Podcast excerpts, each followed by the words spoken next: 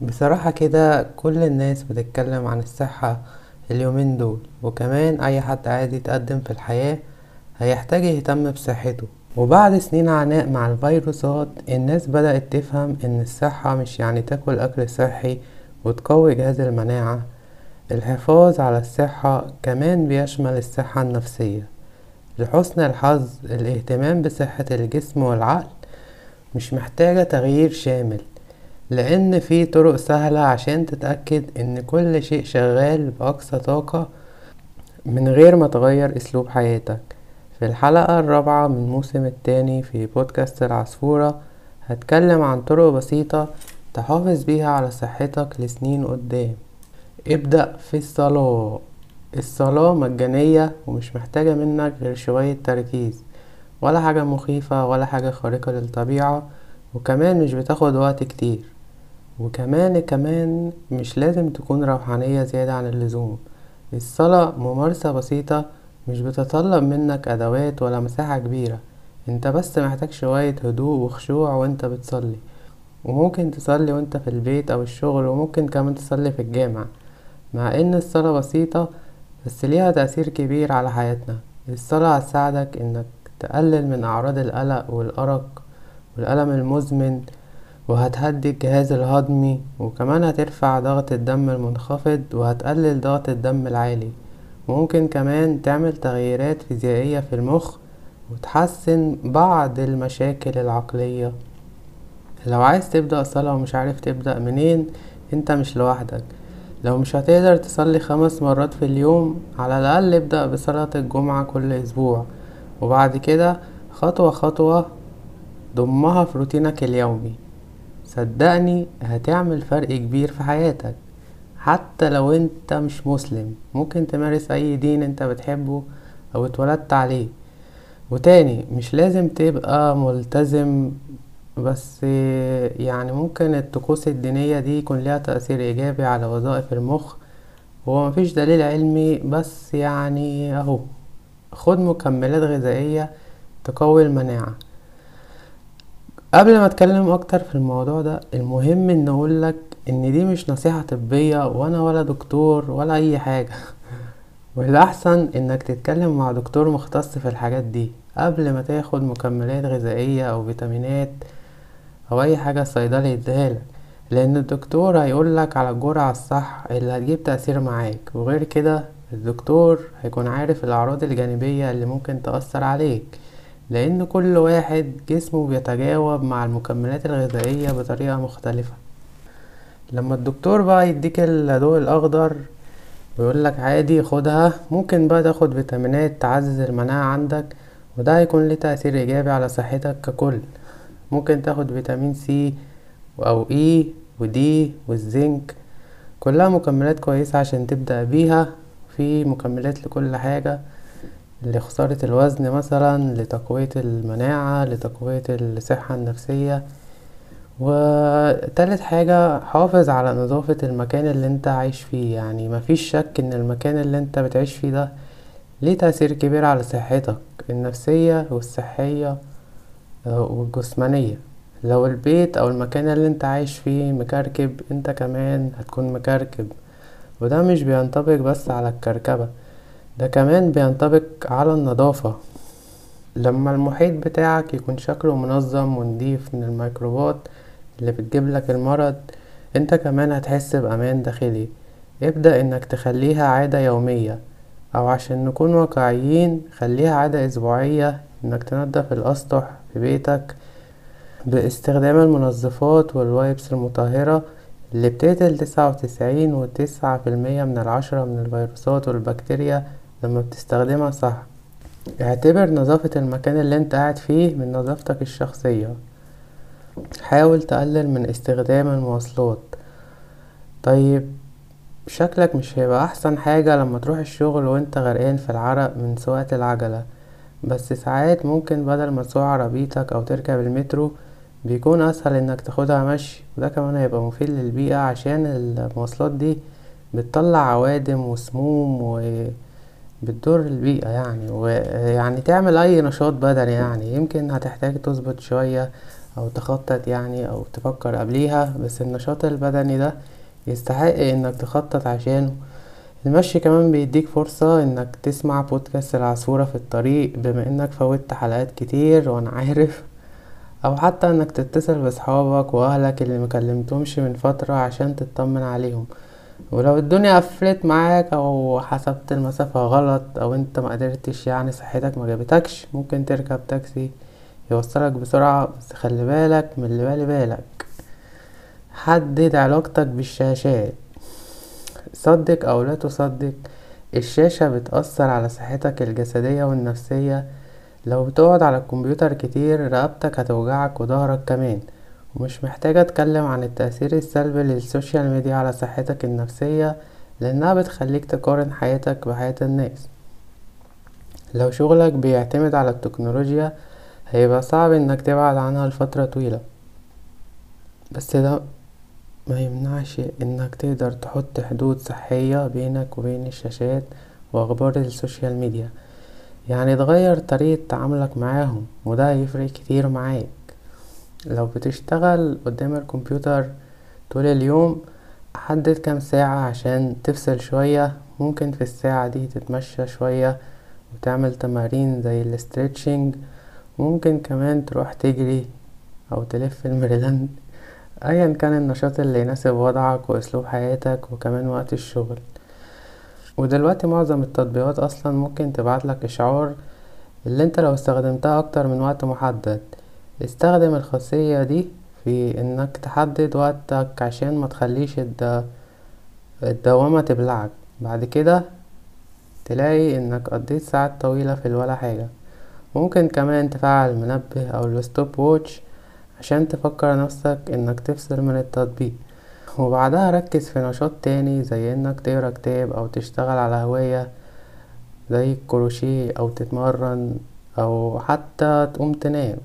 الأحسن من إنك تسحل نفسك في الترندات إنك تكلم صاحبك وتتكلم معاه في موضوع جد. الموضوع كله محتاج إنك تفهم إن وقتك هو رأس مالك. لو استغلته صح حياتك هتظبط تلقائي ولو استهونت بيه هيضيع على الفاضي. الإنسان الذكي هو اللي يستثمر وقته صح في تنمية قدراته ومهاراته. ومفيش مانع إنه يسمع بودكاست العصفورة لما يكون عايز يملى وقته بتسلية مفيدة لصحته النفسية والجسدية وإلى هنا ألتقي بكم في فقرة جديدة.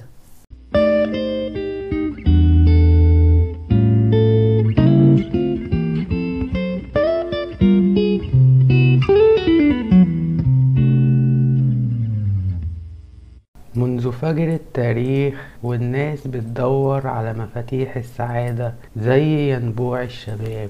في العقود الأخيرة العلماء كمان عملوا تجارب عشان يدوروا على أسباب السعادة. لو دورت على كلمة السعادة في المراجع العلمية هتلاقي 500 نتيجة لأبحاث علمية في المجال ده. وعلى حسب آخر الأبحاث العلمية العلماء بيؤمنوا إن السعادة مبنية على تركيبة من أربعين في المية جينات عشر في المية ظروف الحياة وخمسين في المية تفكير وعادات البني آدم نفسه. طب فيها إيه يعني؟ الأخبار الحلوة هي إنك مش لازم تكسب في لعبة الجينات عشان تلاقي السعادة. قدرتك على تحمل مسؤولية السعادة من خلال عاداتك اليومية وتفكيرك أكبر من ما تتخيل. بس في ركن أساسي في لغز السعادة الباحثين نسيوه.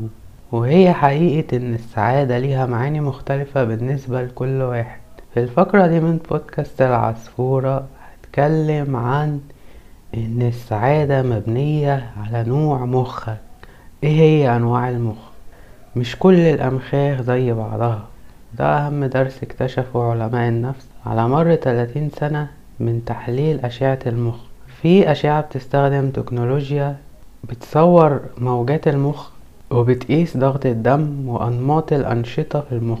وكمان في تحاليل تانية للمخ وبتعمل مسح بيكشف تركيبة المخ وتشريحه. الأشعة المتطورة دي بتكشف عن وظائف المخ وبتكشف كمان تلات حاجات أساسية. هي المناطق اللي فيها أنشطة صحية والأماكن اللي مفيهاش أي أنشطة خامدة يعني والأماكن النشيطة فيها نشاط زيادة عن اللزوم. علماء النفس عندهم قاعدة بيانات فيها يجي ميتين ألف مسحة وبناء على تحليل البيانات دي. العلماء اكتشفوا أنماط لأنشطة مرتبطة بأنواع الشخصية وقدروا يحددوا خمس أنواع أساسية للمخ وهما المخ المتوازن والتلقائي والمصمم والحساس والحريص. يلا نتكلم عنهم بشوية تفصيل. أول نوع نوع المخ المتوازن. الناس اللي عندها النوع ده بيكون مخهم صحي والأنشطة فيه كاملة ومتساوية. لو انت من النوع ده فانت هتكون شخص بيعرف يركز كويس مرن منظم متزن عاطفيا ومش بتتأخر على مواعيدك وبتنفذ وعودك وبتفضل إنك تتبع القواعد والتعليمات. الأنواع المتوازنة دي بتميل إنها يعني تكون في حالة سعادة كده. النوع التاني اللي هو نوع المخ التلقائي ده لما بيكون في نشاط قليل في الجزء الأمامي من المخ اللي هو بيقوله ال prefrontal cortex. النوع ده بيميل إنه يكون مبدع بيحب المغامرة. بس أنت برضو يعني فيك حاجة كده بتخليك تتصرف بعشوائية وممكن تكون غير منظم قدرتك ضعيفة على الاحتفاظ بالانتباه لوقت طويل. تجربة الحاجات الجديدة والمفاجآت والمغامرات والرحلات اللي بتبقى مش مترتبة الحاجات دي بتخليك سعيد. الملل بقى والرتابة والتكرار واللي انت تستنى في طابور طويل والحاجات دي بتضايقك. بس انت برضو فيك نقطة ضعف إنك ممكن يجيلك توحد اللي هو ADHD طب النوع التالت يا صديقي اسمه نوع المخ المصمم. البيانات بتاعت العلماء وكده أظهرت إن الناس من النوع اللي عندهم نوع المخ المصمم ده تلاقي عندهم نشاط زايد في منطقة في المخ اسمها القشرة الحزامية الأمامية. متسألنيش يعني إيه. بس النوع ده بيكون عنده إرادة قوية بيكون عنيد ولو بدأت حاجة لازم تعملها للآخر. السعادة للنوع ده هي عبارة عن إنك تبقى عندك روتين ومتعود على حاجات بتعملها ومسيطر كده على حياتك والدنيا معاك إيه تحت الكنترول وتبقى إيه. يعني ما بتحبش الحاجات اللي هي بتحصل فجأة ما بتحبش المفاجآت. ولو حد قالك لأ مثلا أو رفض لك طلب أو لو لقيت تغيير في قواعد اللي أنت ماشي عليها ممكن يعني دي حاجة تعصبك ومتبقاش سعيد إن التغييرات دي بتحصل. كمان النوع ده عنده ميل إنه يعني يهنج كده في النص بسبب القلق ويعني ممكن النوع ده يكون أكتر واحد ممكن يجيله وسواس قهري من الأنواع التانية يعني تحب النظافة أوي زيادة عن اللزوم تغسل إيدك كل شوية كل حاجة حواليك مترتبة ويعني بتحب اللي أنت تبقى نضيف أوي في كل حاجة وتغسل كل حاجة بتاع. النوع الرابع بقى النوع ده اسمه نوع المخ الحساس. ده بقى تلاقي عنده يعني في نشاط زايد في حتة في المخ اسمها الجهاز النطاقي. وما تسألنيش برضو يعني إيه بس الجهاز النطاقي ده بيبقى جزء في المخ فيه مراكز الإحساس والمشاعر. لو أنت بقى من النوع ده فأنت بتميل إنك إيه تبقى شخص عميق بقى متعاطف مع الناس يمكن بتحب الحيوانات وبتحب الطبيعة والبيئة والأمور اللي هي حفاظ على البيئة وممكن تكون vegan كمان. ممكن يعني التغيير في ال mood بتاعك ال mood بتاعك بيتغير. ودي حاجة انت مش بإيدك بس هي حاجة فيك انت مش بتحبها. والاكتئاب بيجيب لك حالة سلبية. انت مش بتحب الأخبار الوحشة وكده. بالنسبة انت ليك بتحب تسمع الموسيقى. بتحب الطبيعة بتحب تتمشى على البحر على الشاطئ فاهم؟ بتحب الليل والنجوم وبتحب اللي انت مثلا تخش في حوار مع حد بقى وتقعد تتكلم في مواضيع عميقة. والروحانيات بقى ممكن تكون كمان يعني ممكن تكون بتصلي أو أنت بتعمل تأمل مثلا ممكن تكون بتصدق في الطارو ممكن تبقى خبير الأبراج مع في شلة صحابك فاهم؟ أنت حساس الإحساس عندك عالي شوية. الحاجات دي بتخليك سعيد وراضي كده عن نفسك. وعلى الجانب الآخر أنت ما بتحبش الدوشة والأصوات العالية والضوضاء والحوارات التافهة والحفلات والدوشة والصوت العالي مش بتحب إحساس العزلة. يعني أنت لو انعزلت عن الناس ممكن يجرالك حاجة. لازم يبقى فيه حاجة كده بتزود الإحساس فاهم؟ يعني متعرفش تقعد لوحدك. خامس نوع نوع المخ الحريص. النوع ده عنده نشاط زايد في حتة اسمها اللوزة الدماغية والأنوية القاعدية. برضو ما أنا مش عارف ده هم معناهم إيه بس دي حتت في المخ الأبحاث لقت إن الناس دي عندهم نشاط فيها فاهم؟ ناس عن ناس كل واحد على حسب مخه يعني. كل واحد عنده مخ وفي نفس الحاجات بس في حتت بتبقى إيه يعني شغالة أكتر مش شغالة يعني شغالة نص نص. كل واحد بقى إيه على حسب مخه فالحاجات دي بتأثر على شخصيته. فأنت لو النوع من نوع المخ الحريص ده انت بتميل انك تكون مستعد متحفز ودقيق في كل حاجة ويعتمد عليك بس برضه بتميل انك تكون قلقان من التغيير وخايف وايه حاسس ان في حاجة هتحصل فانت مستعد. حاسس ان في مشكلة في مصيبة. انت دايما كده قاعد على اعصابك ومخلي الناس حواليك قاعدين مش عارفين انت عاوز إيه انت اهدى فاهم؟ فالمهم انت مثلا شخص بتخلص شغلك في ميعاده ممكن كمان تخلصه بدري دي حاجة بتجلب لك سعادة. انت برضو قبل أي قرار لازم اللي انت تحسبها بالورقة والقلم وايه الإيجابيات وايه السلبيات القرار ده هاخده ليه وهعمله ليه وكده يعني. تحب اللي انت تبقى برضو في نفس الوقت حاسس اللي انت قاعد في أمان وحماية. ويعني حاسس إن في حواليك عزوة وانت دلوقتي مأمن نفسك فاهم يعني أنت بتحس أنت دي حاجة أنت كده سعيد قوي مثلا لما أنت بقى عندك بادي جارد مثلا معاك سلاح في العربية احتمال تبقى مخبي شومة في. في الترنك فاهم فأنت مأمن نفسك يعني أنت بقى مش بتحب الفوضى الفوضى وضغط الشغل والأخبار الوحشة الحاجات دي كلها بتخنقك. ما بتحبش بقى مثلا ده قتل خبر بقى ده قتل معرفش مين وده اتخطف وده مثلا اغتصبوها. انت ما بتحبش كده. بتحب إيه؟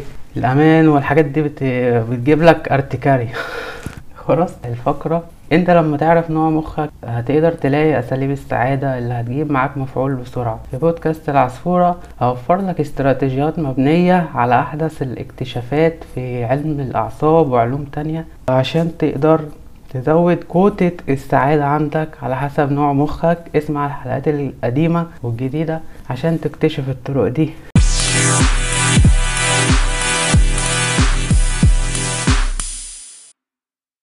أكيد يا صديقي أنت سمعت مصطلح النرجسية كتير في الفترة اللي فاتت. أنا متأكد إن على الأقل واحد من صحابك اشتكالك من الإكس النرجسي بتاعه يوما ما. بس سواء كان المصطلح ده أو الصفة دي بتوصف الشخص بدقة دي حاجة تانية خالص. بس سيبنا من الاستظراف دلوقتي. الميول النرجسية ممكن تسبب كم مشاكل في العلاقات عشان كده مهم جدا تعرف لو كان شريكك أو حد من صحابك سلوكه بيتطابق مع هذا المصطلح الشائع. في هذه الفقرة من بودكاست العصفورة هنتكلم أكتر عن هذا المفهوم وهنعرف أكتر إزاي علماء النفس بيصنفوا هذا المصطلح. مبدئيا كده يعني إيه نرجسي أصلا؟ تعالوا نخش في الموضوع بدون لف ودوران. علماء النفس بيقولوا إن الشخص النرجسي ده بيعاني من خلل عنده بيخليه يحس إحساس وهمي إنه شخصية مهمة حاجة غريبة بس حقيقية. وأيوة دي حاجة أخطر من متلازمة دور البطل. علماء النفس مش عارفين بالظبط إيه هي أسباب النرجسية بس بيقولوا إن سببها ممكن يكون في الجينات أو عوامل بيئية. يعني لسه مش عارفين هل النرجسي ده اتولد نرجسي ولا كان طبيعي والبيئة اللي نشأ فيها خلته نرجسي. علماء النفس بقى بيقولوا إن أعراض النرجسية عادة بتشمل حاجة ملحة بالإعجاب والتأكيد وعدم الاهتمام بعواطف الآخرين. الصفة المعتادة في الشخص اللي عنده مرض الشخصية النرجسية ميم شين نون هي حاجة مبالغ فيها أو مطاردة مخدر النرجسية اللي هو اعتراف العالم بيه. وده يعني إن عنده إدمان مزمن للناس إنهم يشبعوا الرغبة دي عنده. علماء النفس فسروا إن بالنسبة للنرجسيين الاعتراف الحقيقي مش ممكن يجي غير من الآخرين. عشان كده بيعتمدوا على سماع كلمات الإطراء والمجاملة والمدح. طب إزاي تقفش النرجسي؟ لو حاسس إنك على علاقة بشخص نرجسي خليني أقولك إن مجرد الإحساس ده red flag لازم تاخد بالك منه بس في علامات تانية أوضح ممكن تدور عليها. صفات النرجسية أعقد بكتير من شخص بياخد سيلفي كل شوية أو بيحب انعكاسه في المراية. على حسب علماء النفس يعني معرفة أنواع السلوكيات اللي بتتعامل معاها هتساعدك في تعلم إزاي تتعامل. فهم الظروف هيساعدك أكتر إنك توصل بعلاقتك إلى بر الأمان. أصل مش معنى إن شريكك شخص نرجسي يبقى العلاقة هتفشل. فخليني أفسر أكتر. في خمس صفات أساسية هتلاقيها في معظم النرجسيين. واحد إحساس قوي بإنه شخص يستحق فقط لإنه شايف إنه يستحق. يعني إيه هذا الكلام؟ الإحساس بإن الشخص ده مستحق لكل حاجة حلوة مرتبط بمعاني إيجابية ومعاني سلبية. بس في حالة الشخص النرجسي بتكون صفة وحشة لأنه شايف إنه فعلا شخص مميز وبيتوقع معاملة تليق به. النرجسي فاكر إن أي حاجة بيتمناها فهو يستحق إنه يحصل عليها لمجرد إن هو هو. بالتالي فهو بيتوقع من الناس حواليه إنهم يطيعوا كل رغباته أوتوماتيك. وكمان بيطلب منهم درجة معينة من الاحترام. الإحساس العالي ده بإنه يستحق والإحساس المبالغ فيه بإنه شخصية مهمة بيعني إنه دايما بيتوقع من شركائه إنهم يدوله مكانة فوق باقي الناس. اتنين حاجة لإشباع إدمانهم النرجسي. الشخص النرجسي جواه غالبا بيكون عنده ثقة قليلة بنفسه وبيحاول إنه يخلي الناس تديله تعريف لذاته. مصطلح الإدمان النرجسي ده معناه نوع من الاعتماد النفسي بيخلي الشخص النرجسي يطلب معاملة خاصة وإعجاب وتأكيد من الناس عشان يغذي شعوره بأنه شخصية مهمة ويستحق. النرجسيين دايما بيستغلوا الناس عشان يحسوا إنهم متقدرين ودايما بيدوروا على الإعجاب والمدح من الناس. وده غالبا بيعني إنهم ممكن يستخدموا التلاعب والاحتيال عشان يشبعوا الإدمان النرجسي اللي عندهم. وغالبا هيعملوا أي حاجة عشان يلاقوا جرعة الإعجاب والاعتراف بيهم بدون أدنى اهتمام إزاي سلوكهم ده هيأثر في الناس.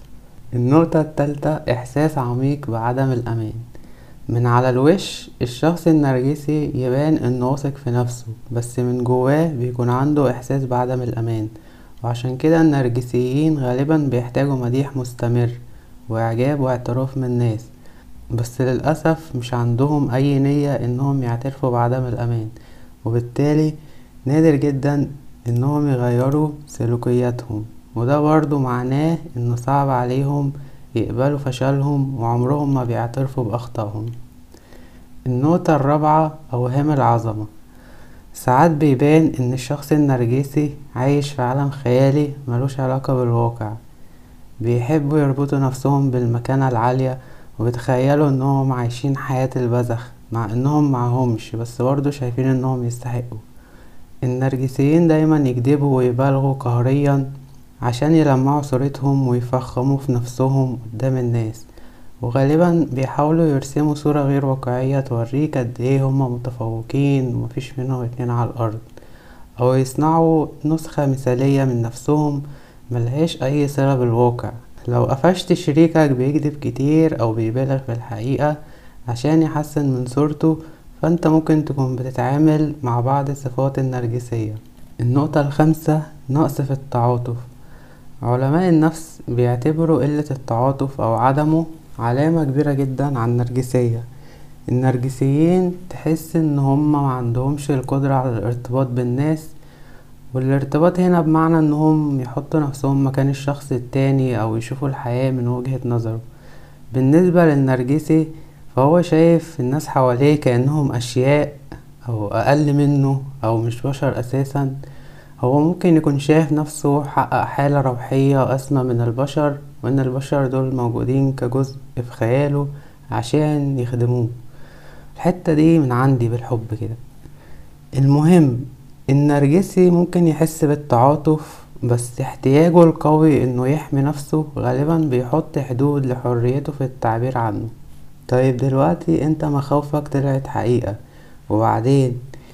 لو فضلت تسمع لغاية دلوقتي وحاسس قوي إنك مرتبط بشخصية نرجسية وحتى حد قريب منك عنده ميول نرجسية لا تخف ده مش معناه لمؤاخذة إنك تشد السيفون على العلاقة وكرسي في القلوب. طبيعي إنك لو مش سعيد والشخص ده موريك الويل وبيعاملك كأنك لعبة طبيعي إنك تعيد النظر في العلاقة. والجدير بالذكر إن علماء النفس أكدوا الحقيقة المرة إن العلاقات مع النرجسيين بتكون غالبا توكسيك بس دي مش قاعدة كونية. في بعض الظروف بتكون مسألة تعاون للخروج من هذا النفق المظلم. أحسن طريقة للتعامل مع الارتباط بشخص نرجسي هو إنك تفهم الأول إن معظم سلوكياته بتنبع من إحساسه بعدم الأمان. يعني سلوكه مش دايما بيكون عن قصد. لما تفهم إن دوافعهم جاية من حتة عدم الأمان تقدر تحاول إنك تقلل أو تخليهم يبطلوا إدمانهم النرجسي بجنتلة. أهم حاجة عشان العلاقة دي تنجح وده كلام علماء النفس مش كلامي إن الشخص اللي عنده ميول نرجسية يكون عنده رغبة إنه يتغير ويكون هو اللي بيبادر. ولو ده ما حصلش فأنت هتحتاج إنك تعيد تقييم احتياجاتك من العلاقة وتاخد قرارك بناء على ذلك.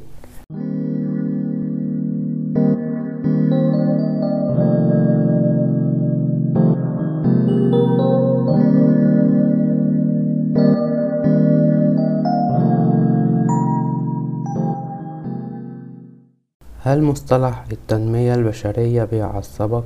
مصطلح التنمية البشرية أخد معاني جديدة في حياتنا النهاردة. مع انتشار ال social media وازدياد احتكاكنا بثقافات العالم المختلفة أنا متأكد إن ال timeline بتاعك مش هيخلى من post عن صاحبك اللي بينشر صوره وفيديوهاته وهو في الجيم أو هو بيشرب عصير ورق العنب. ما تسألنيش ده إيه ده. وكمان بوستات عن الاستجمام وهاشتاجات التنمية البشرية. طبعا حدث ولا حرج. خد لك لفة في التيك توك ولا انستجرام وانت هتتأكد بنفسك. حتى بودكاستات زي بودكاست العصفورة تفضل تكلمك عن أهمية وضع حدود وإدارة الوقت وإنك تاكل بروكلي بكميات كبيرة وإزاي تهتم بنفسك وتاخد مكملات غذائية وفيتامينات وإنك لو ما عملتش كده عمرك ما هتتطور. الهيصة بتاعت التنمية البشرية ليها آثار سلبية. بتخلينا نفكر إن مفيش حلول حقيقية لمشاكلنا اليومية العميقة حتى أثناء ما إحنا بنواجه أزمة صحية عالمية. الفكرة مش إن مصطلح التنمية البشرية مليان مشاكل ولازم نلغيه أو نمنعه بس برضو الثقافة دي بتدفعنا إننا نصرف فلوسنا كلها على كورسات أو تشتت انتباهنا في كذا اتجاه ونضيع مجهودنا كله على طرق مش فعالة. طرق التنمية البشرية اللي بتركز على الشخص زيادة عن اللزوم مش بتوفر حلول في سياق فهم مشكلتنا من الأساس. فخلينا نفكنا من المظاهر ونحاول نبص ورا الستارة ورا الكواليس. ورا كواليس التنمية البشرية لأن الحقيقة غالبا بتكون مستخبية هناك. أولا مصطلح التنمية البشرية بيقلل من عمق المشاكل نفسها. يعني معناها بيتضمن إن المسؤولية بتقع كاملة على عاتق الفرد إنه يتغير بدلا من التركيز على السياق اللي بيسبب المشكلة أصلا. بالتالي مش بنعرف إيه هي الاستراتيجية المناسبة لحل المشكلة من جذورها. مشاكل وقضايا زي الفقر والجوع والصحة المتدنية والتحرش والاغتصاب ولبس المرأة والعنف الأسري والإلحاد والفساد وقوم لوط والتجارب المأساوية اللي بتنتج عنها خاصة من الأقليات اللي محتاجة حلول خاصة. طيب أزيدك من الشعر بيت الحصول على معلومات وموارد بيتأثر بشدة بناء على حاجات زي موقعك على خريطة الوضع الاقتصادي والاجتماعي. التنمية البشرية من غير ما تفهم دورها في حياتك بتكون زي قلتها. ده لو افترضنا إنك قدرت توصل للمعلومة الصح وفهمت إزاي تطبقها على حياتك بدون مشاكل. ثانيا ارتباط التنمية البشرية بالتجارب الممتعة والمنتجات الغالية. بمعنى آخر التنمية البشرية بقت بيزنس كبير. بتغرينا إننا نصرف كل المرتب على سفرية عشان نستجم في منتجع منعزل عن العالم وبرامج تدريبية بألوفات مؤلفة وحتى الزيوت والصابون واللبس والمكياج وأيوة المجوهرات كمان. لو مصرفناش يبقى بنضيع نفسنا ومش عايزين نتطور. بالنسبة للناس العادية اللي معندهمش حسابات في بنوك سويسرا هيكونوا بيبدلوا القلق بقلق تاني. لو وقعوا في دايرة إنهم يشتغلوا كتير عشان يعملوا فلوس كتير عشان يصرفوها على المنتجات والخدمات وبعدين يفضلوا يشتغلوا أكتر عشان يعملوا فلوس أكتر يصرفوها على المنتجات والخدمات اللي المفروض هتريحهم من الشغل الكتير اللي هم اشتغلوا عشان يجيبوا فلوس ويصرفوها عليه المنتجات والخدمات وهكذا دواليك دواليك. أنا في بودكاست العصفورة مش بقول إن الاستمتاع بوقتك حاجة غلط بالعكس. بس السعادة الجاهزة دي عمرها ما هتريحنا نفسيا زي ما إحنا فاكرين. كتبة إنك لازم تتسلق سلم المجد لقمة السعادة في ثقافة الإفراط في كل حاجة اللي إحنا عايشينها. بتضحك علينا وتخلينا نفكر إن ممتلكاتنا وشكلنا وحجم حسابنا في البنك بيحددوا إحنا مين وشخصيتنا إيه. مع إن لو استثمرنا وقتنا وفلوسنا في حاجات ملموسة أكتر هنكون مرتاحين نفسيا. من إننا نعمل حاجات لمجرد إننا ننشرها على السوشيال ميديا عشان نقارن حياتنا بحياة الناس. ثالثا مصطلح التنمية البشرية بقى كرينج خاصة للناس اللي بيقلقوا إنهم يظهروا أنانيين أو بتوع مصلحتهم لو اهتموا بصحتهم النفسية أو الناس الحساسين وبيحافظوا على مشاعرهم وبيشكوا في كل حاجة جديدة. مع الوقت المصطلحات ممكن تفقد شيء من معناها الأصلي وتاخد دلالات مش ملائمة مع إن الفكرة الأساسية صح ومفيدة. أي حد عايز يعيد تعريف التنمية البشرية ويستثمر في إنه يستمر يهتم بنفسه مش عشان نفسه بس لكن عشان مجتمعه كمان. خلونا نحاول نقول تعريفات جديدة. واحد محطم الأصنام زي سيدنا إبراهيم عليه السلام. ودي بتشير إلى إن الأفكار والمعتقدات مش أصنام لازم نعبدها ونصدق فيها بدون تغيير. كل ما بنتطور أفكارنا بتتطور وبنلاقي طرق جديدة عشان نحل نفس المشاكل القديمة. عشان كده إحنا بنحطم الأصنام. الشخص ده معندوش مانع إنه يفكر بطرق جديدة غير اللي اتعود عليها ومش لازم يعتذر إنه بيجدد. بيكون مدرك لقيمة اكتشافات العلوم الحديثة وإزاي بتساعد إنها تشحن مخه من غير ما يأذي جسمه عشان يحقق أجندة معينة لشخص تاني. اتنين منفذ للسلوكيات الاستراتيجية. اتكلمت قبل كده إن التنمية البشرية مش بتحتاج مجهودات جبارة عشان تعمل تغيير في حياتك. بالعكس خالص ممكن تغييرات صغيرة جدا تعمل فرق كبير. المهم إنك تفضل مستمر في عمل التغييرات البسيطة دي على المدى الطويل. مش طويل أوي يعني لأن أنت مش هتفضل طول عمرك يعني تفضل تغير في نفسك. بس هي الحياة ماشية كده هي سنة الحياة اللي أنت بتتعب على حاجات بسيطة في الآخر تجمع المحصول. المهم إن الشخص ده بيحدد الحاجات اللي محتاجة تغيير والحاجات اللي محتاج يبطلها بعدين بيشتغل عليها واحدة واحدة وبيفكر في هو عايز إيه من الحياة؟ وهل قيمه وعاداته بتدعم الأهداف دي ولا لأ؟ هل هيحتاج يتبنى عادات جديدة أو يبطل عادات قديمة؟ والإجابة بتساعده إنه يحط نفسه على طريق الصح. وكمان مفيش مانع إنه يعيد تفكيره ويعدل استراتيجياته لو فشل من أول مرة جرب تاني وتالت. وعادي جدا إنه يطلب مساعدة لأنه عارف إنها ممكن تفرق معاه. تلاتة طب تفعيل أسلوب الحياة. الشخص ده بيشتغل على مشاعره وبيعرف إزاي يستثمر طاقة جسمه في تحقيق أهدافه. فهو عارف إن كل إنسان ليه كمية طاقة محدودة مهما زادت أو نقصت. فالشغل على مشاعره بيخليه يحافظ على طاقته ويستثمرها صح في تحقيق أهدافه. فتلاقيه مهتم بساعات نومه وأكله وتمرينه والوقت اللي بيقضيه مع نفسه أو مع الناس. مش بيستهلك طاقته كلها على السوشيال ميديا وبيتجنب أسباب الضغط النفسي.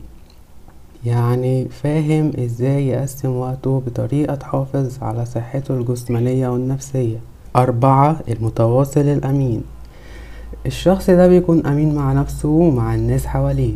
بيهتم ببناء علاقات صحية حقيقية كمان.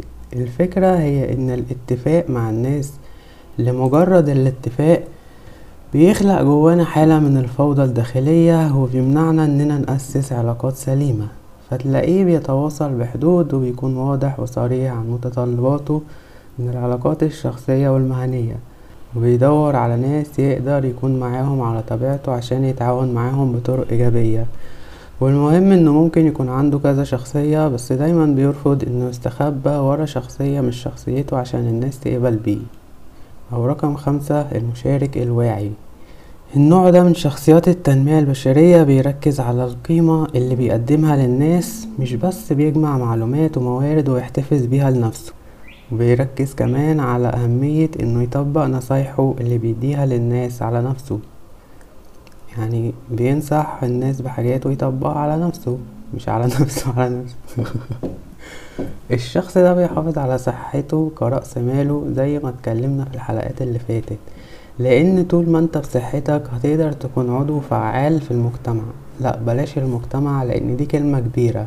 ثم أنا أصلا مش عارف أحل مشاكلي الشخصية فإزاي أحل مشاكل المجتمع؟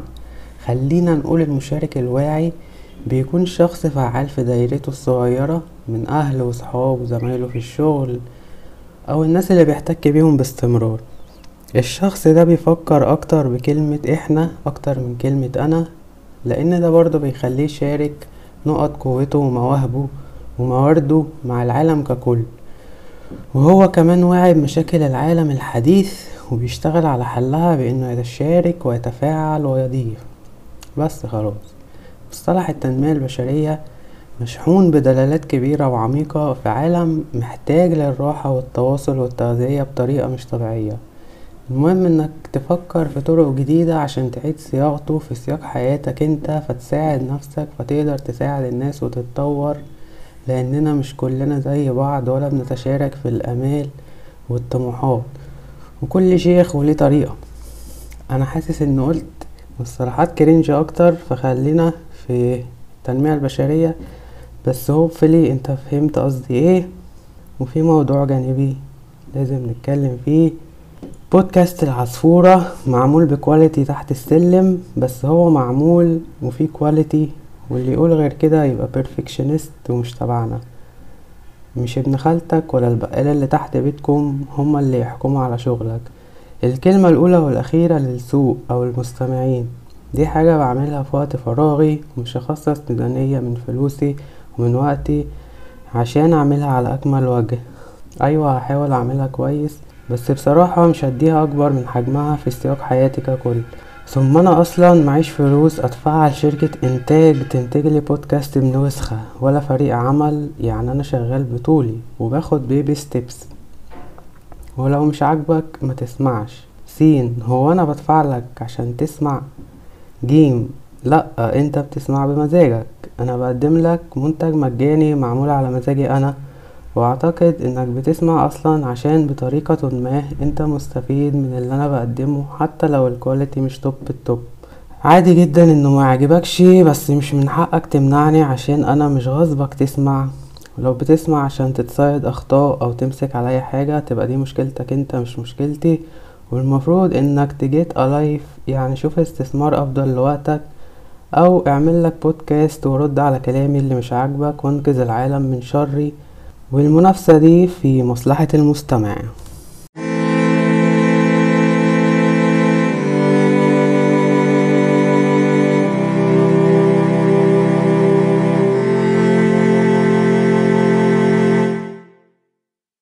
عشر طرق كمان عشان تحارب الاكتئاب.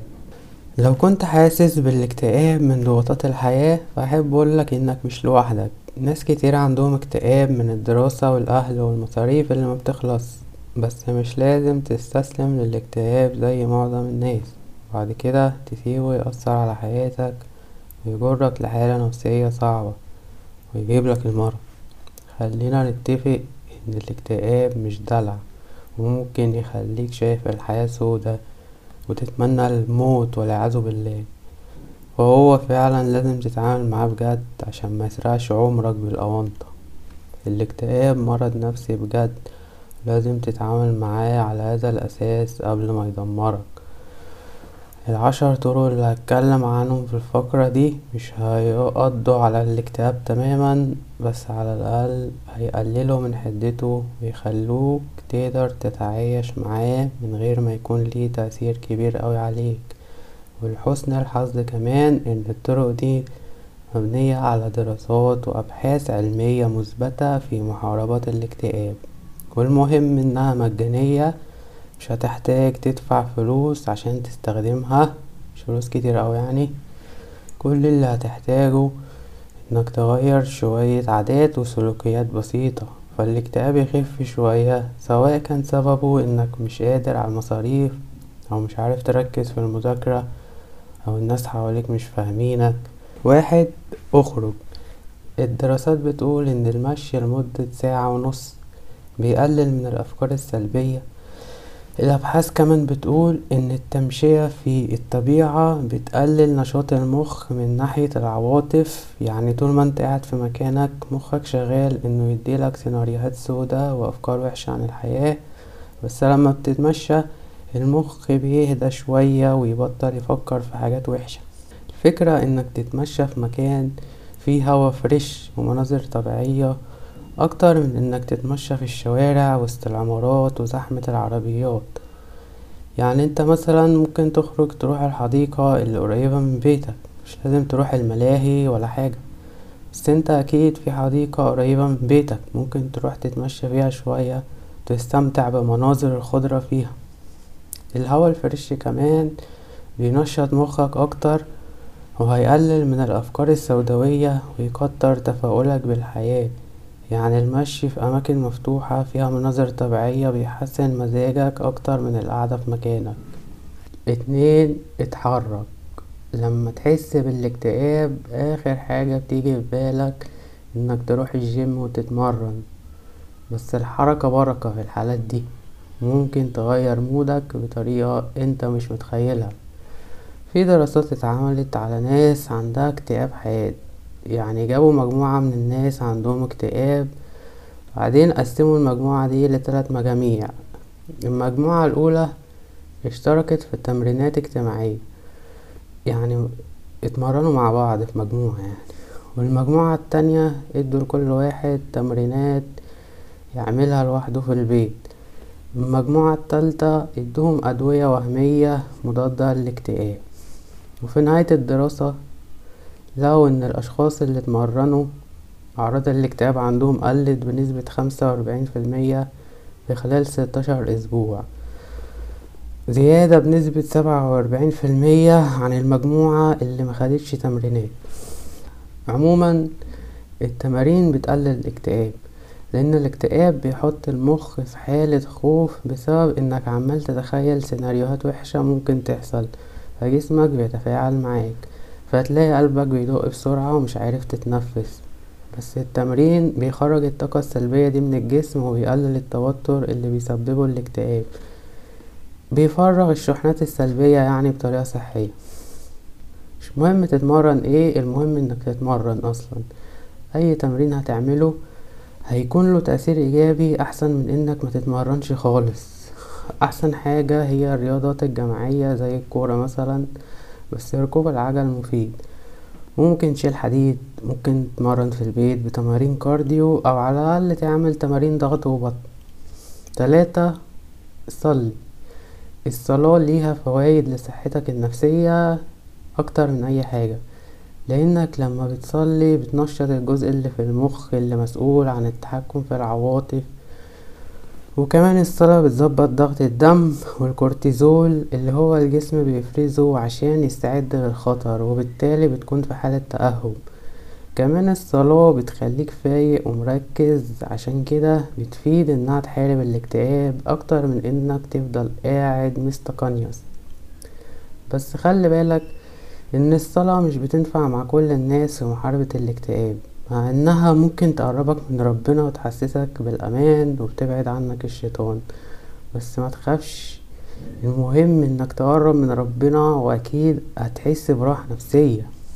ممكن كمان تقرأ قرآن لأن القراءة نفسها بتصرف تفكيرك عن الأفكار الوحشة ويمكن التقرب من ربنا يساعدك إنك تفهم إنك مش لوحدك.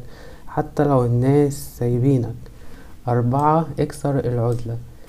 الاكتئاب حرفيا بيستفرد بيك لما تقعد لوحدك وبيخليك عايز تنهي حياتك.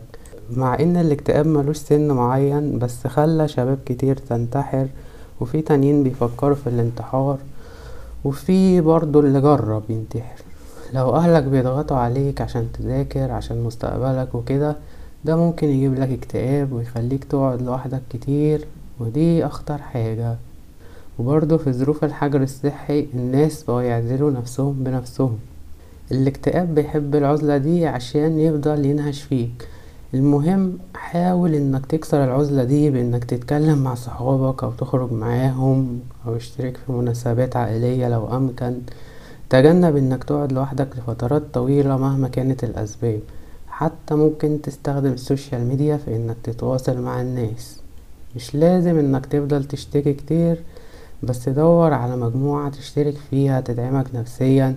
يعني مثلا لو بتحب الكورة اشترك في group بيتكلم عن الكورة وكون صداقات حتى لو إلكترونية عشان تكسر العزلة وتحس إن في حد بيدعمك حتى لو بطريقة غير مباشرة. ده هيساعدك تحارب الاكتئاب. خمسة قلل استخدام ال social media.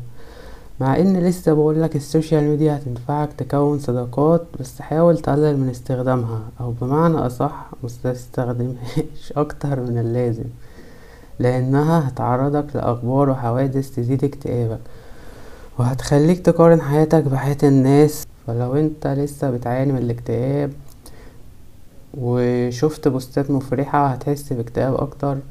ولو شفت بوستات كئيبة هتزود اكتئابك. فأنت حاول تستخدمها في حاجات تهمك فعلا وتدعمك نفسيا بدل ما تستخدمها في إنك تشتكي من الاكتئاب. أصل تمانين في المية من الناس فرحانين فيك وعشرين في المية مش مهتمين. الا بودكاست العصفورة؟ بودكاست العصفورة بيساعدك تحارب الاكتئاب. فما تخافش إنك تتكلم مع حد متفهم يقدر يساعدك حتى لو دعمك بالكلام بس. ستة الحضن أنا عملت حلقة باسم الحضن الحضن ممكن تبقى تسمعها. هي حاجة بسيطة بس بتفرق.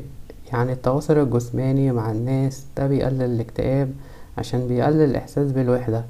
الدراسات بتقول إن الأشخاص بيحسوا بإهمال في علاقتهم الشخصية لو شريكهم ملمسهمش كتير. يعني الأشخاص اللي مش بتتلمس من حبايبهم حاسين بوحدة أكتر. يعني من غير قلة أدب كده اللمس الرومانسي ده بيعالج الاكتئاب شوية. ومع قوانين التباعد الاجتماعي الناس بقت محرومة من الحضن فالقلق والاكتئاب زاد عندهم. فلو في حد في حياتك ممكن يوفر لك هذا الإحساس حاول تقرب منه بس خلي بالك لو كان صاحبك عسل متلحسوش كله. ها ها ها ها. سبعة احمد ربنا. طبعا انت سمعت كلام زي انت احسن من غيرك واسترجل واحمد ربنا وكده بس انت المفروض فعلا تحمد ربنا على كل حاجة حتى لو وحشة. في تجربة اتعملت على مجموعة من الناس الباحثون قسموا المجموعة لثلاث مجموعات. المجموعة الأولى طلبوا منهم إنهم يفتكروا الحاجات الوحشة في حياتهم. المجموعة التانية طلبوا منهم يفتكروا الحاجات الحلوة في حياتهم. المجموعة التالتة ما طلبوش منهم حاجة. وبعد واحد وعشرين يوم المجموعة التانية حالتها اتحسنت وبقت في مود أحسن والأفكار السلبية قلت عن المجموعة التالتة وقالوا إنهم حاسين بتفاؤل أكتر والأفكار السوداء دي قلت عندهم. وفي دراسات تانية أكدت على هذا الموضوع ومثلا لما تعبر عن إنك سعيد بهذا الشخص في حياتك وإنك ممتن لوجوده بيخليك أنت وهو مبسوط في العلاقة.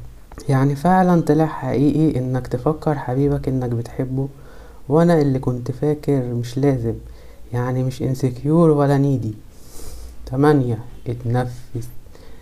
الدراسات بتقول إن التنفس العميق السريع بعد كده تتنفس بسرعة ممكن يقلل من الاكتئاب يعني تاخد نفسين بعمق بعد كده تنفس بسرعة.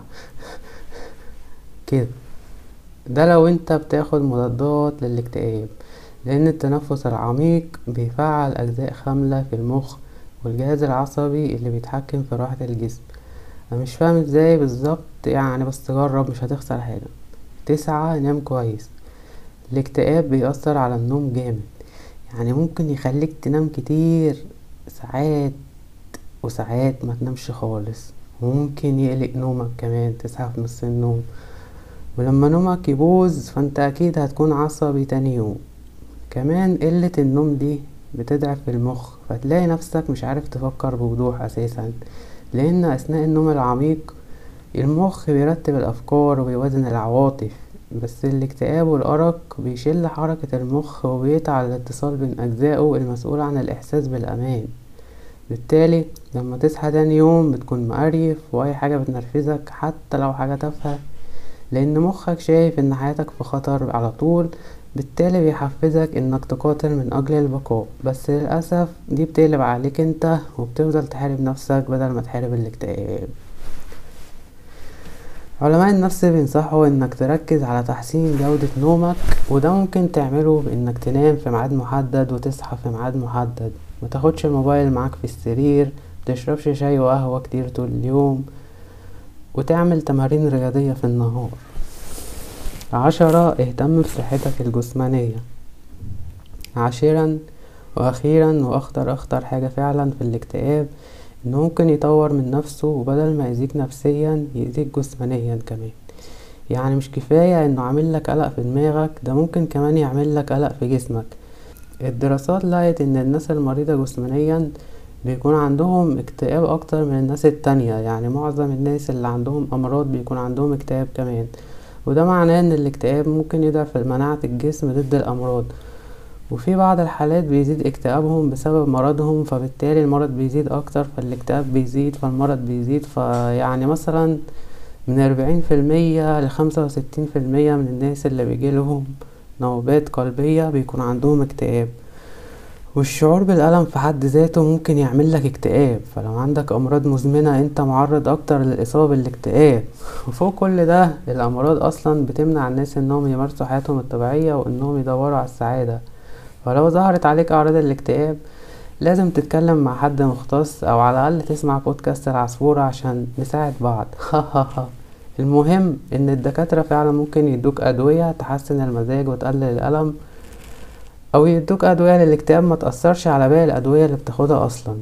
أصدقائي الاكتئاب مفهوش هزار. ياريت تكونوا استفدتوا من الفقرة دي وإلى اللقاء في فقرة جديدة.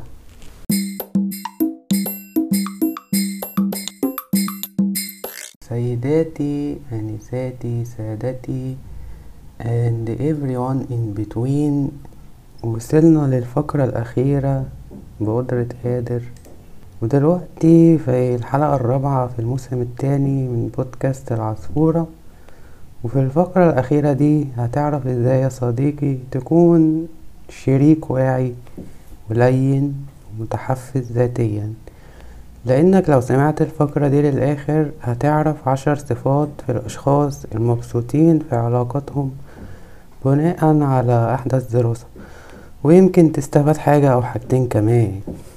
الدراسة بتقول إن الليونة أو المرونة في التعامل وتقدير النفس هما أهم صفات بيتصف بيها الناس اللي عايشين علاقات رومانسية سعيدة. لو سألت الناس يوصفوا الشريك المثالي معظمهم هيبدأوا يتكلموا عن أهمية الطيبة والإخلاص والشغف قليلين أوي اللي هيذكروا صفات متعلقة بالذكاء العاطفي زي الليونة والوعي بالذات والقدرة على التواصل الاجتماعي ومع ذلك ووفقا للدراسة الحديثة الصفات دي بالذات هي اللي بيتصف بيها الأشخاص اللي عايشين في تبات ونبات فعلا. أيوة فعلا. الباحثون جمعوا حللوا بيانات من أربعة وتلاتين ألف تمنمية تمانية وأربعين شخص اشتركوا في اختبار الذكاء العاطفي. بعد كده قارنوا بين الأشخاص المبسوطين في حياتهم العاطفية والأشخاص المرتبطين بس مش مرتاحين في علاقتهم. وهتسمع دلوقتي الدرجات اللي جابوها على مقياس من صفر لمية. هنبدأ العد التنازلي من عشرة لواحد.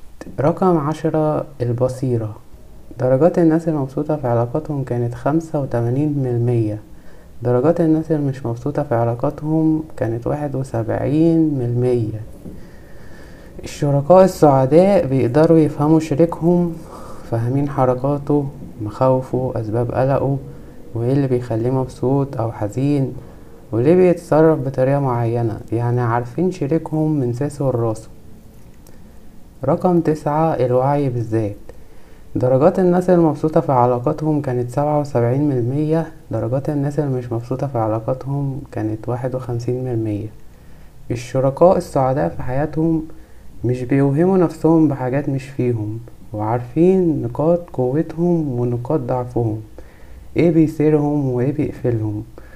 ومحتاجين إيه عشان يكونوا مبسوطين؟ من غير ما يسيبوا المسؤولية دي للطرف التاني. رقم تمانية اللوم والعتاب. درجات الناس المبسوطة في علاقاتهم كانت ستة وتلاتين من المية. درجات الناس اللي مش مبسوطة في علاقاتهم كانت تمانية وسبعين من المية.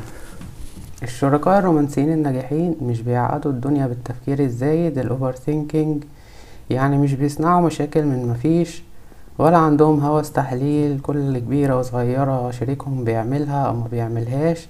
وبيقدروا يحطوا المواقف في منظورها الصحيح.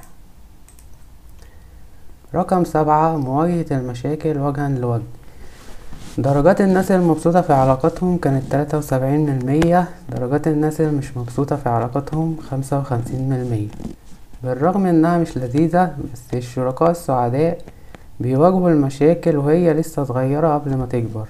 بيحاولوا على قد ما يقدروا يفهموا وجهة نظر شريكهم وبيتحملوا مسؤولية دورهم في خلق المشكلة وبيركزوا على التنازلات بدل ما يركزوا إن هم يكسبوا الخناقة. رقم ستة التعامل مع الضغط بطريقة صحية.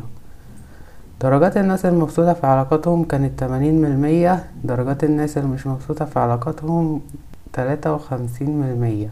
الشركاء السعداء بيستخدموا استراتيجيات صحية للتأقلم مع الضغط النفسي مش بيفشوا غلهم في شريكهم ولا بيلوموا الناس على مشاكلهم ولا بيهربوا من الواقع ولا يعزلوا نفسهم عن الدنيا. مش بس كده دول كمان بيدوروا على حلول وبيتناقشوا وبيطلبوا المساعدة وقت الحاجة. رقم خمسة التحفيز الذاتي.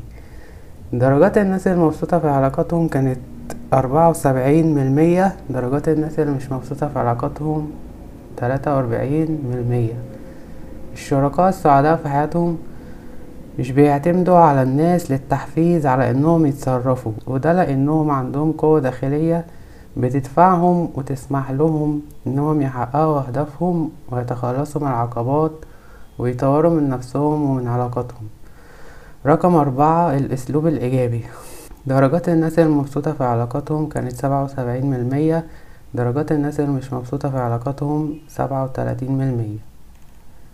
الشركاء السعداء مش بيكسروا مجاديف شريكهم ولا بيفكروا إن المشاكل هتحل نفسها بنفسها. مش بيتظاهروا إن كله تمام مع إن في الحقيقة كله مش تمام. يعني هم عايشين بين التفاؤل والواقعية بيستعدوا للأسوأ بس بيركزوا على الأفضل. رقم تلاتة السيطرة العاطفية. درجات الناس المبسوطة في علاقاتهم كانت خمسة وسبعين من المية درجات الناس اللي مش مبسوطة في علاقاتهم كانت تلاتة وتلاتين من المية هما مش أبطال خارقين ولا عندهم تطور روحي عالي زي رجال الدين بس الشركاء السعداء صبورين وقادرين يتحكموا في عصبيتهم. وتاني مش بيطلعوا الضغط العصبي اللي جواهم على شركائهم ودايما بيحاولوا الحفاظ على رباطة الجأش معرفش يعني إيه رباطة الجأش بس هي جت كده. وقواعد اللياقة حتى أثناء احتداد المجادلة. لغة عربية فصحى مش حارمك من حاجة. رقم اتنين تقدير الذات.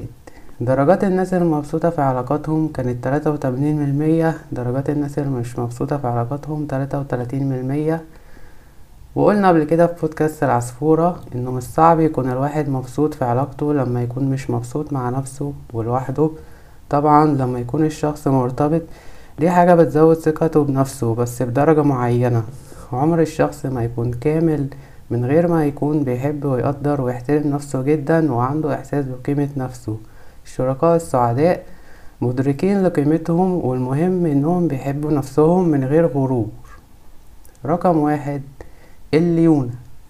درجات الناس المبسوطة في علاقاتهم كانت تلاتة وتمانين من المية درجات الناس اللي مش مبسوطة في علاقاتهم كانت اتنين وتلاتين من المية الشركاء السعداء ممكن يكونوا سمنة على عسل وسلنج كمان في علاقاتهم بس بيكونوا أقوياء في مواجهة المصاعب لما الحياة ترمي مشاكل وعقبات في حياتهم. هما مش بيستسلموا ويلوموا القدر على ظلم الدنيا. بغض النظر عن هما وقعوا كام مرة الشركاء السعداء بيقوموا يقفوا تاني ويعافروا ويكملوا. من الغريب إن الصفات الغير رومانسية بتلعب دور مهم في العلاقة السعيدة. قبل الدراسة الباحثين افترضوا إن التعاطف والمهارات الاجتماعية هيكون ليها أقوى تأثير بس تأثيرهم كان أقل من توقع الباحثين. الباحثين افتكروا إن التعاطف هيكون على قمة القائمة بس المجموعتين اختلفوا على تلات درجات بس اتنين وسبعين للسعداء وتسعة وستين للتعبانين. في المهارات الاجتماعية الفرق كان عشر درجات لصالح السعداء بس المجموعتين جابوا درجات عالية تلاتة وتمانين وتلاتة وسبعين. خبراء العلاقات فضلوا يتكلموا عن كده سنين طويلة. العلاقات السعيدة بتبدأ من جوه. لو تقديرك لذاتك في الحضيض لو انت منفصل عن مشاعرك أو لو بتضعف تحت الضغط فانت صعب تبني علاقة متوازنة وهتعاني في حياتك. طبعا أنت تقدر تلاقي شخص مستقر عاطفيا يقدر يساعدك إنك تتخطى المصاعب دي ما بين قوسين والمساعدة المتبادلة مطلوبة في العلاقات. بس مش هينفع تستخدم شريكك كأنه عكاز طول الوقت. الناس دايما بتسأل إزاي نلاقي الحب أو إزاي نصنع علاقة سعيدة والدراسات بتثبت نفس الشيء كل مرة. اشتغل على حبك لنفسك وتطوير نفسك. انت هتكسب شركاء سعداء وصحيين عاطفيا لما انت نفسك تكون في حالة عاطفية مستقرة. بس. هتقولي إزاي أكون في حالة عاطفية مستقرة؟ هقولك اسمع بودكاست العصفورة. ها ها ها ها. صدقني لما تسمع بودكاست العصفورة هتكون فخور بالشخص اللي بتشوفه لما تبص في المراية. انت يعني ما انت بتشوف مين في المراية؟ ما انت بتبص في المراية بتشوف نفسك. إلى هنا ينتهي الإرسال.